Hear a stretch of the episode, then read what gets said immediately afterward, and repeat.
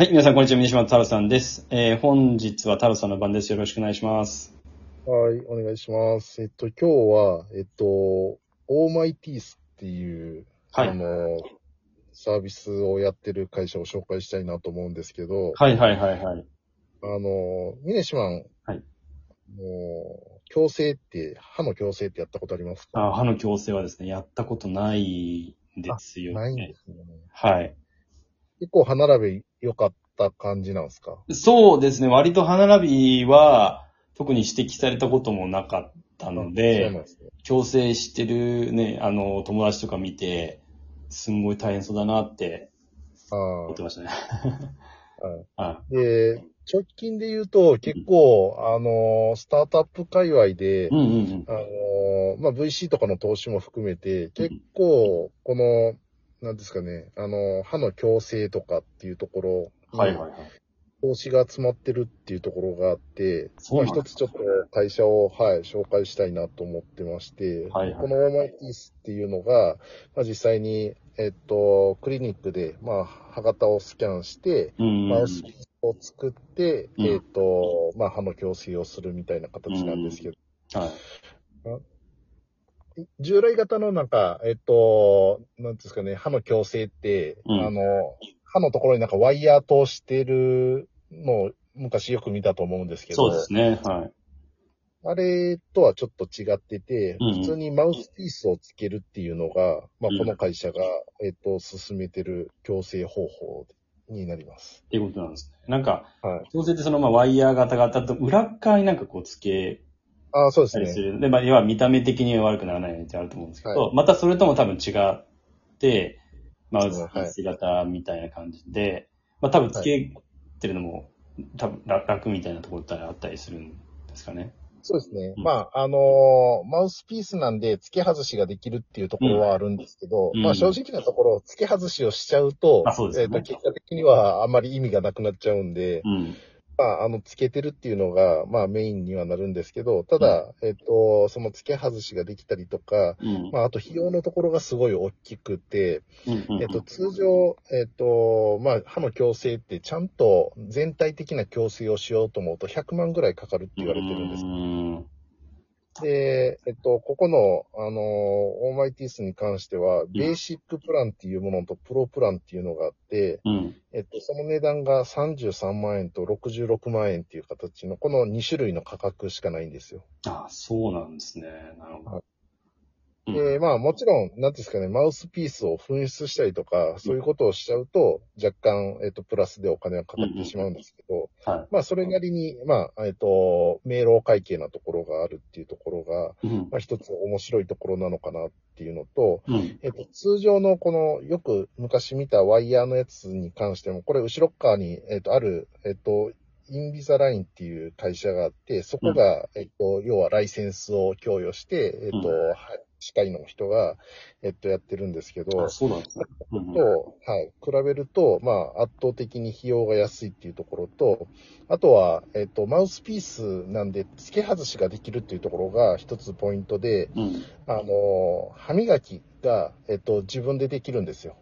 ああ、なるほど。で、えっと、通常のこの、なんですかね、えっと、固定型の、あの、ワイヤーが入ってると、もう完全につけたままで、ほぼ外さないんですね、何年間も。うんうんうんうん。そういうことですね。なんで、歯医者に行って、あの、専門の、なんですかね、えっ、と、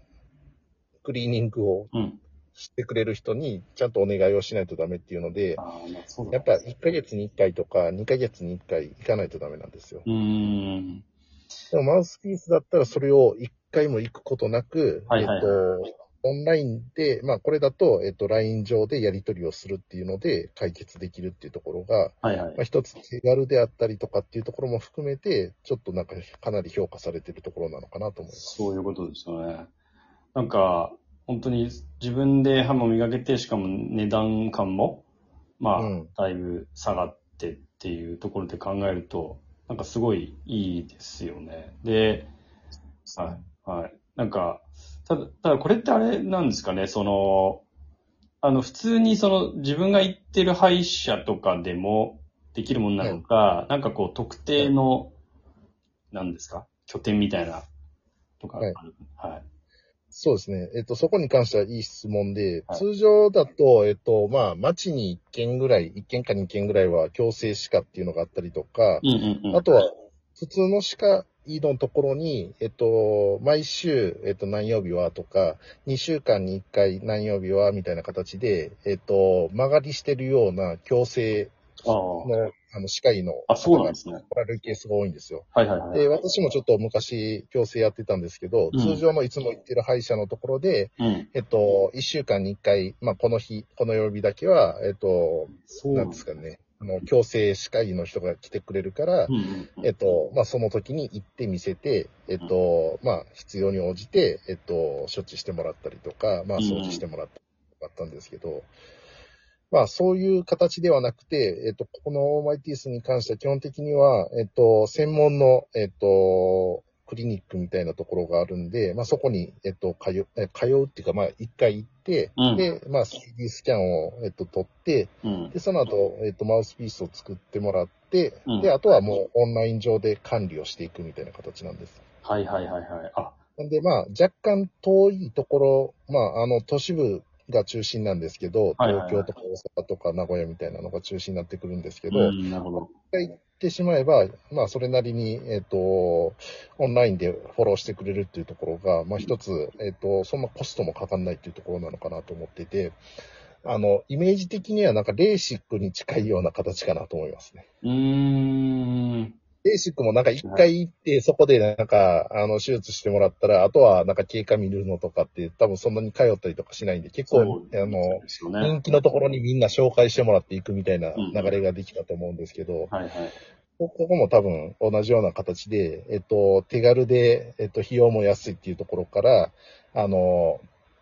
ここのクリニックに、まあ、紹介で、あの、口コミとかの紹介で、えっと、人が集まってくるような流れなのかなとちょっと思ってます。そういうことですね。なるほど。でもなんか、これってちょっとビジネスモデルというか、的に言うと、このオオーマイオーマイティースですかね。はい。オーマイティースは、えーっと、そのプランと、あとそのスキャンするなんか機械みたいのをリースしてたりとか、なんかそういうことをしてる感じなんですかね？いや、もうここが、えっと、独自で、えっと、クリニックを開いて、開いてるっていう。自あ社で全部そういうことなんですね。もうもう全部、あ、い基本自前で、そのクリニックをいくつか、その都市部に用意してみたいな感じになってるっていうことですね。そうですね。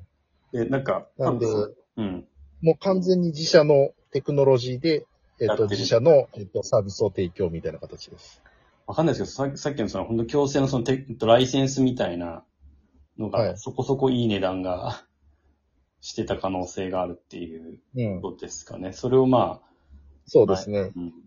ていう。今までは多分この、なんていうんですかね、えっ、と、これちょっとマウスピースをどう作ってるのかわかんないんですけど、うん。多分 3D プリンターとかそういうのが普及してきたことによって、うん。実際にかなり安価にこういうピマウスピースが作れるっていう技術が出てきてると思うんですよ。なるほど、なるほどで。そういうことですね。僕らがまあちっちゃかった時って、まあ本当に、えっと、20年前とか30年前だと思うんですけど、その時代ってまだまだまあマウス、あの、なんつうの、3D プリンターが一般化してなかったりとか、はいはい。まあ、あの、マウスピース作るのも大変だったっていうのがあって、ワイヤーを通して固定するみたいなのが一般的な流れだったんで、うん。まあ、ただ、えっと、見た目的なところで前よりも後ろとか、なんかそういう、えっと、なんですかね、あの、ちょっとした工夫はあったと思うんですけど、マウスピースだけでな直すっていうのはもう本当最近出てきたような話なんで、うんうん、うん。まあそこにのが、まあ一つあるのが、えっと、3D プリンターなのかなと思ってて、うーん。と技術革新を使って、えっと、まあ、あとは、えっと、この 3D のデータを取るっていうのを、えっと、一つのクリニックで全部できてしまうっていうところを、えっと、うん導入して、あの、横展開していってるっていうのが、まあ、この会社のやり方なのかなと思ってます。そういうことですね。普通にこの、えっと、まあ、スケールするっていう意味では、えっと、うんそういう自自社で持っているクリニックを、まあ、普通に拠点を増やしていくみたいな、そんなような感じになって、そのなんかライセンスで出して、はい。いろんな、あの、もともと強制歯科医をやってたところが、うんどんどん使っていきますみたいな、そういうも形形には今のところなっってないって感じですかね。